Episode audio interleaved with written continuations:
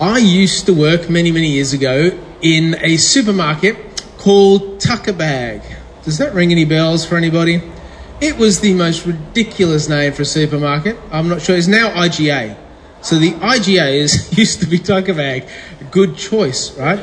But when I was working for um, uh, Tucker Bag, I was working in the grocery on this particular day, and a man came out of nowhere, grabbed me by the elbow quite forcefully, and turned me towards him and accosted me, and he said, I want to know where the hags are.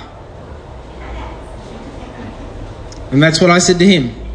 Hags? And he said, Hags.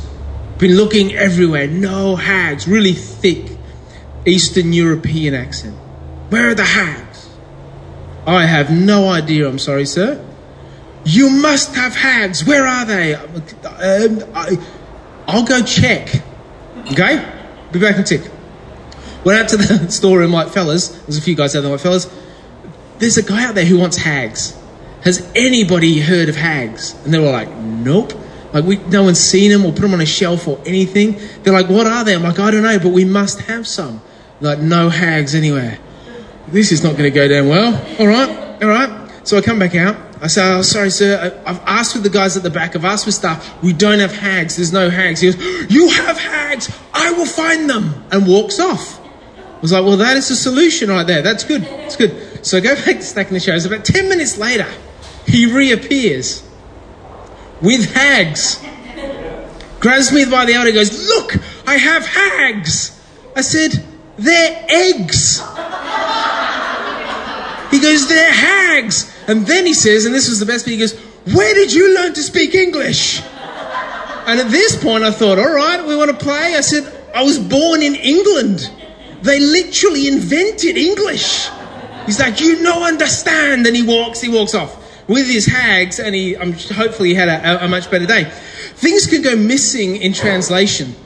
We can, we can think we hear something and completely miss it. And so today I want to take one verse, and I just want us to sit in this one verse and look at all the language so that we go, oh, that's what it means. Because often we can we can breeze over verses, we can we can miss what they're about, we can just go, oh, I've read this a ton of times, I know what it says. So we're going to spend some time in there. And I know it sounds dorky. I know it sounds a bit academic and a bit like, oh, is this going to be boring? No, it's going to be the most incredible message you've ever heard. So just uh, don't stress about that. But um, what, what the, the overall arching idea of what we're talking about today is to be sent. So we've been working through these five missional habits, right? So let's, before we put them up, before we put them up, oh, you keen? All right. What's what's the acronym that we use? Oh yes. Okay, here we go. Ready? B stands for good. Good. Hey, we're all on the board. All right. L stands for.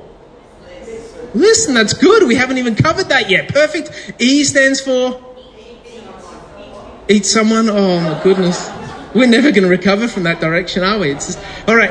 S stands for study Jesus. But you could be forgiven because there's two S's. So it doesn't like how you get around. Today is sent. And so um, we've been choosing what we're going to preach, and not based on this acronym, but based on what we've been reading in the Bible. So every week we've been reading every day a chapter of the New Testament. So if you want to join us with that, just flick that up for us, Rach. Well, there you go. That's what we're doing. Well done. Don't, don't need that anymore, do we?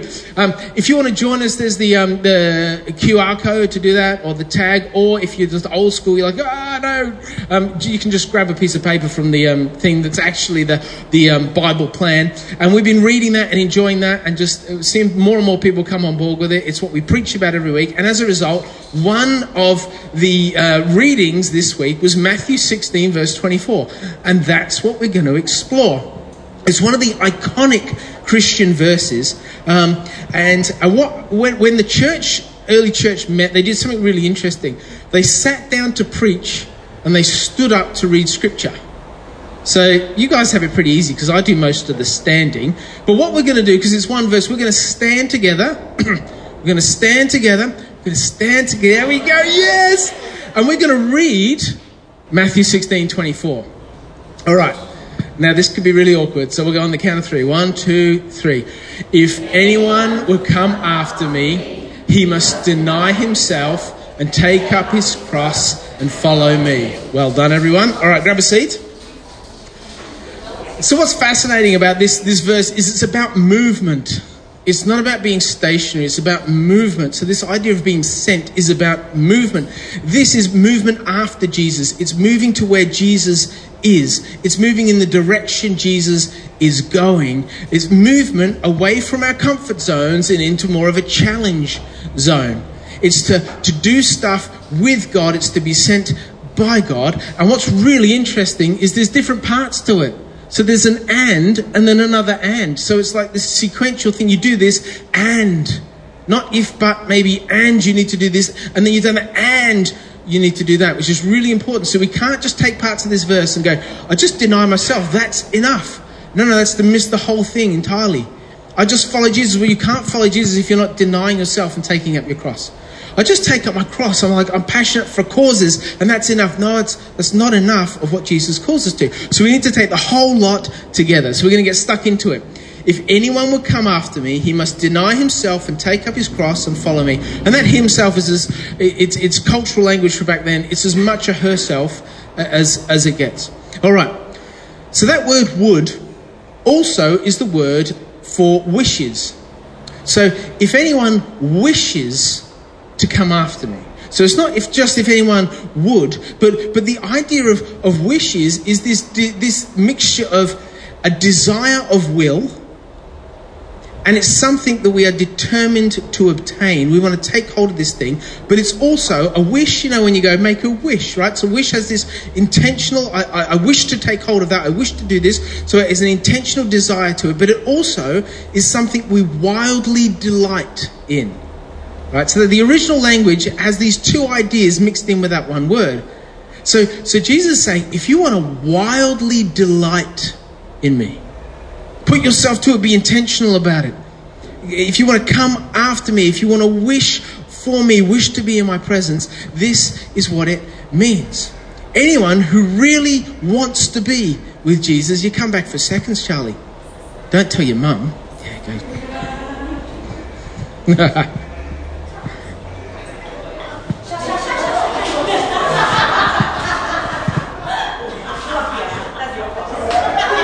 I love the I love the follow up where, where Charlie had it all under control and Fiona just. For those of you listening to the recording, you should have come. All right, anyone? So Jesus is saying, Jesus is saying, anyone who really wants me, who's striving after me, who, who wants to experience the true joy of what it is to be a human, listen up. Listen to what's coming. It's really, really important. And he recognizes that following him isn't accidental. You don't fall into it. You don't one day go, oh, I'm following Jesus. It's intentional. It's intentional. It's meant to disrupt our lives. And the impression Jesus, Jesus should leave on us when we go, okay, I'm going to be intentional about this. I'm going to push into this. I'm going to accept this. We should have wild delight we should be, oh my gosh, I'm just blown away again by what God has done.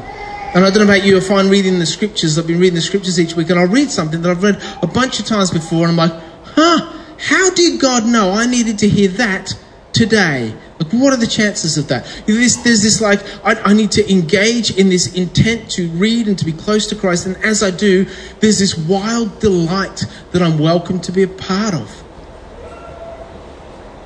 If anyone would come after me, if anyone would position themselves to follow me, if anyone would willfully desire to position themselves to follow me, listen up.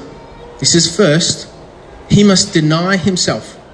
Now, what's fascinating about this is he must deny is one word. It's, it's a single word. I'm going to spare you from all the Greek because our heads will be swimming in a whole bunch of stuff that's not essential for us today. But it's not used much, as much at all, that phrase. In fact, it's only used a handful of times. It's used in the different retellings of this verse through the Gospels. It's used when Peter denies Jesus at the cross. So, so Jesus, uh, the, the, Jesus is hanging on the cross, and they say to Peter, "You're with him," and he denies Jesus. The same word, and it's also used when Jesus says, "If you deny me before man, I'll deny you before God, right? They're the only times this verse, this word is used. And what's helpful about that is it means we can have a specific understanding of what it actually means, what they were driving at. And when it's applied to others, so when we say, Peter denied Jesus, it, it means this to affirm that one has no acquaintance or connection with someone. So when we look at Peter and we say, oh, Peter denied Jesus, Peter is saying, I have no acquaintance or no connection with Jesus, he's distant to me, right? But that's not applied to ourselves. When we use the word to apply to ourselves, so deny yourself, it takes on a different meaning. And the different meaning it takes on is to lose sight of oneself and one's own interests. So forget about yourself, right? And, and I find that really helpful. The first step toward following Jesus is to lose sight of ourselves, to lose sight of our interests that just serve us. See, the Christian life is about discovering and cherishing not what's important to me and not what's important to anybody else, but what's important to God. And when we cherish and, and love those things, when we, we rely on those things, what is important to God, something is renewed and sings in us. It's like, that's why I was born. That's why I exist. And so maybe this analogy might help as we think about denying ourselves. Think about yourself. You're, you're carrying something. You, your hands are completely full. Like, you know, you know, when you pull the groceries out of the boot and you're like, oh, I really want to take that other bag, but I just can't pick it up right? You're staggering up, and if you've got kids, it's just a nightmare because they're trying to jump in the bags or run out in the road, and you're like, just help, would you? And you're carrying this that you can't fit anymore in. Okay, so think of your hands in this analogy are that full. Now, they are full of the one thing that is most important to you. Aside from your faith, for the sake of this analogy. So, person next to you, just share. What, what would that be for you? Like if you're next to your husband or wife, you'd be like, you. But just pretend it's a stranger and we're being honest, right? So, no, I'm just joking. So, what, what's, what's the most important thing to you? Just share amongst yourselves what's the most important thing to you that would be in your hands right now. Go. Who found that easy to answer? Yeah. Did you say Jethro? Yeah. Called it. Called it. Good call. That's Fiona's dog. Okay. Um, so you might have said a, a family member or, a pet, someone of, um, you might have said your partner, your spouse, you might have said your kids, you might have said your job, you might have said an object you own and perhaps got a frown from somebody else. You might have said something you like doing. But think about like you're carrying that thing and you can't carry anything else. And Jesus says, if anyone would willfully desire to position themselves to follow me, they must let go of it. Be willing to let go of it for Jesus. And, and our response is, well, no. I said my kids, no. I, I said my partner, no. Like I, I said these things that I thought you'd given me, God. No. And so we keep our possessions, right? We keep that in our hand, and here it is. And we hold it in our possession rather than entrusting it to God's possession. We think we can do a better job this thing that we have, these relationships, this thing, than God can. And, and it's all about control. And I think that's what Jesus is driving at when he says, deny yourself, just let go. Because you can trust me. I'm going to look after that thing in your life, those people, that relationship, way better than you can. Just watch. But we like to hold on to that, deny ourselves. Oh, I'm denying all the bits that aren't important. But when it comes to something that is important, that that's a lot harder. Jesus says, that, like the next verse in this, he says, What good is it to gain your whole world and let you yet lose your soul? What good is it to hold on to that thing that is so important to you and yet lose what is ultimately most important because you're not trusting me? Jesus is saying, deny yourself, is saying, look to God because He cares for you far more than you realize He cares for you.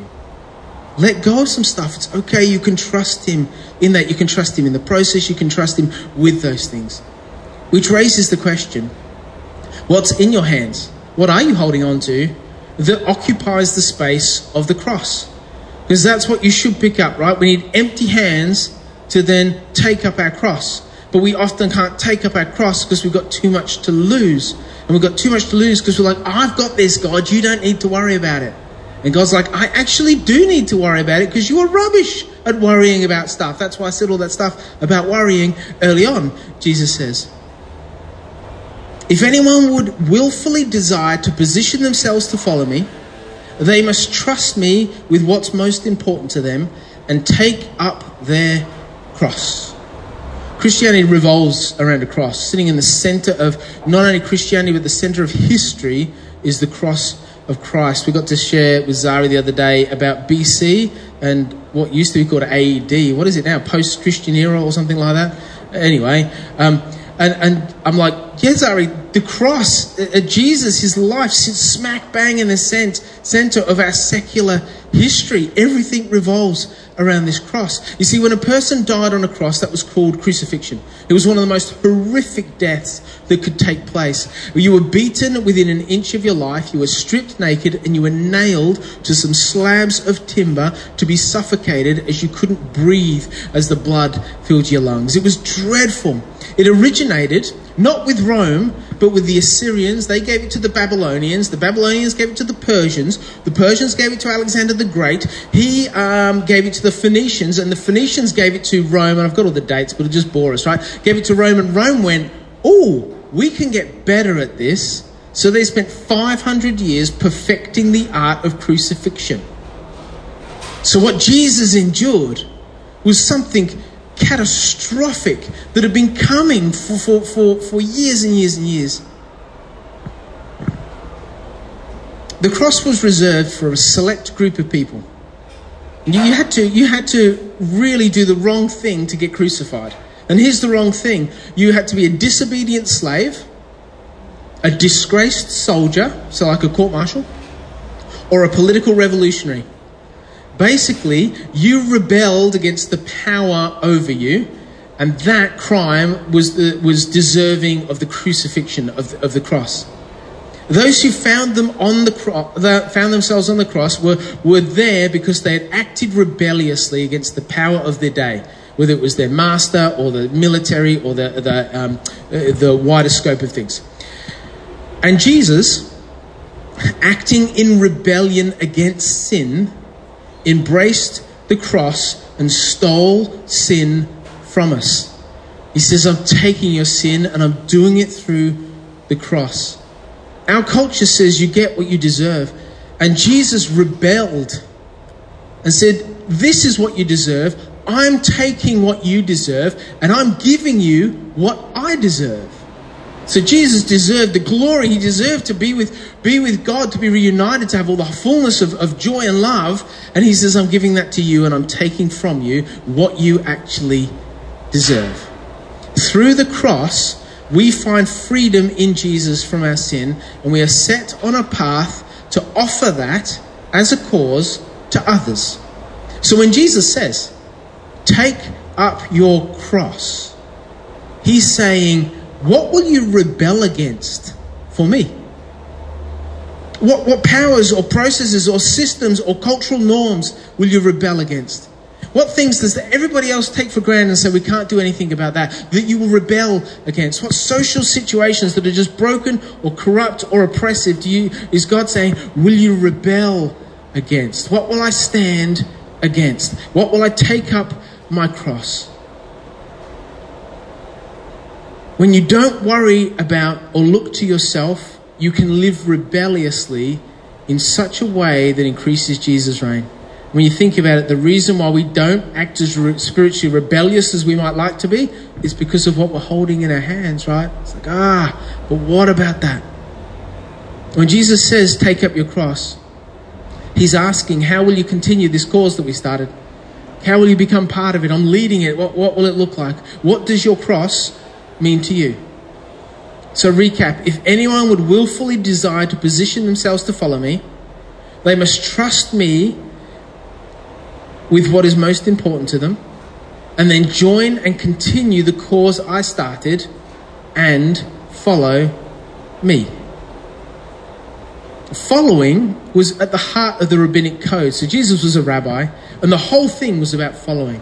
So when Jesus issues those words, you know, Peter and James and John and their disciples, he says, Come follow me. They were words that, that they would never ever have expected to hear from a rabbi. Because when a rabbi says it, he's saying, Come and be part of this thing that we have. And this thing they had was we, we, we don't have anything like it in our society. So if you think about a supermodel or a, a, a surgeon or a high court judge or TV news anchor or, or a Navy SEAL comes up to you and says, follow me, you're already in. I'll just show you what you have to do. That's kind of the, the, the thing that was happening. So when Jesus went to these guys and said, come follow me, it was like, I've just won the impossible lottery. This never, ever, ever happens. It was all about following, right? About devotion, about following. And the word um, that's used there is to be an attendant to. So Jesus was saying, Come attend to me, listen to every word I say, see everything I do, and you'll get the understand, you'll get the gist, and then you'll be able to do it for others. So these rabbis would walk around with their disciples huddled around them, just like watching every move, studying every move. And there was this understanding that as the rabbi would walk through, he would kick up dust with his feet. And as that dust would be kicked up, you're, as a disciple, your sandals have dust on them, dust of the rabbi, right? So you're literally walking in the rabbi's footsteps. And so your claim of honor, of like, I've been a good disciple, is that your feet were covered in the dust of the rabbi. Now, a couple of weeks ago, five weeks ago, Zari started her first day of school. And when she came home, we both eagerly said, How was it? What happened? To which she said, oh, I'm too tired. I will tell you about it later when I'm ready. okay, we'll wait. So we get home and we're just milling around. There's Lyndall and myself and Hamish. And then Zari says, um, Excuse me, everybody. What did she say? Eyes on one, two eyes on. One, two, three eyes on me. It's mat time. It's like I left school a long time ago, no desire to go back. And she's like, Daddy, come over here. I'm like, You're serious? She's like, I'm serious. And then, no kidding, we went over and she proceeded. Uh, 15 minutes in, I thought, This is going to be a long night. Word by word to mimic everything her teacher had done for us in the classroom. Now, as it went, I got told off a couple of times, been naughty. Hamish nearly got kicked out. Lyndall got a sticker. Woo! And, and we got to see exactly to the letter what her first day of school was. And I was at the 20 minute mark, we're like, we've got to cook tea. Like maybe you could just break this up over the year and just walk us through it more, more slowly. Zari was mimicking her teacher and studying her so closely that she could then do that for others. That's, that's the role of a disciple, to, to walk behind the, the rabbi, for us to walk behind Jesus so closely that, that his dust falls on our shoes, that we hear and see everything he does, so that we can then take that to others. We can offer that to others. We can follow Jesus in order that we can show others that, and they go, Who? I want to I want to be around him more, and they come to follow Jesus. We need to sit so close to Jesus that his dust is constantly on our feet. So if anyone would willfully desire to position themselves to follow me, they must trust me with what is most important to them. They must join and continue the cause I started and stay so close that the dust of his steps falls on our feet. That's what it means to be sent. It's this weird thing of sent means to go out, but we don't go out before we meet with Christ. And when we meet with Christ, we go out with Jesus. It's more about what Jesus did for us than anything we can do. It's not about us going, oh, I need to fulfill anything. It's going, I am compelled to because I've been so close to Jesus that his dust has fallen on my shoes and I want to go. I want to show others what I've, what I've, what I've learned. So my question is, where are you being sent this week? And for some of you, that might be the big question. For others, it might be a tiny question if it fits into between 10 and 11 tomorrow morning or whatever. Where is Jesus sending you? He's constantly sending us. So where, who is he sending you to? Is he sending you to that person who hurt you to find some reconciliation or that person you hurt to find some reconciliation? Is he sending you to your neighbor that you just kind of duck when they come home or they go out because you don't want to have anything to do with them? Is he, is he sending you to sit on the park bench and just sit and, and listen and wait? Is he sending you to someone in hospital or someone that's sick? Is he sending you to be a missionary overseas? Like the big, this, to tell us where he's sending us this week. And then we're going to have the courage to do it this week. And we might share that next week. So let's pray. Lord, we so want to be close to you and to follow you. We are so thankful for what you did on the cross for us. That you transform that from an object of torture to an object of redemption. That as we carry our cross, we carry your redemption to this world. So, Lord, what does it look like for us this week? I pray right now you would lay somebody's name on our heart. Maybe it's a situation you're calling us to. Maybe it's an opportunity we need to wait for you.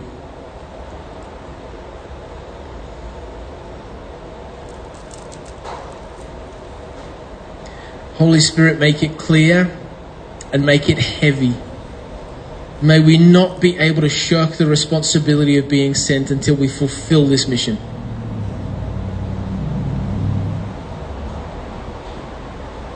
And so, as we sit here, fill us with your love, fill us with your compassion and your kindness, fill us to overflowing.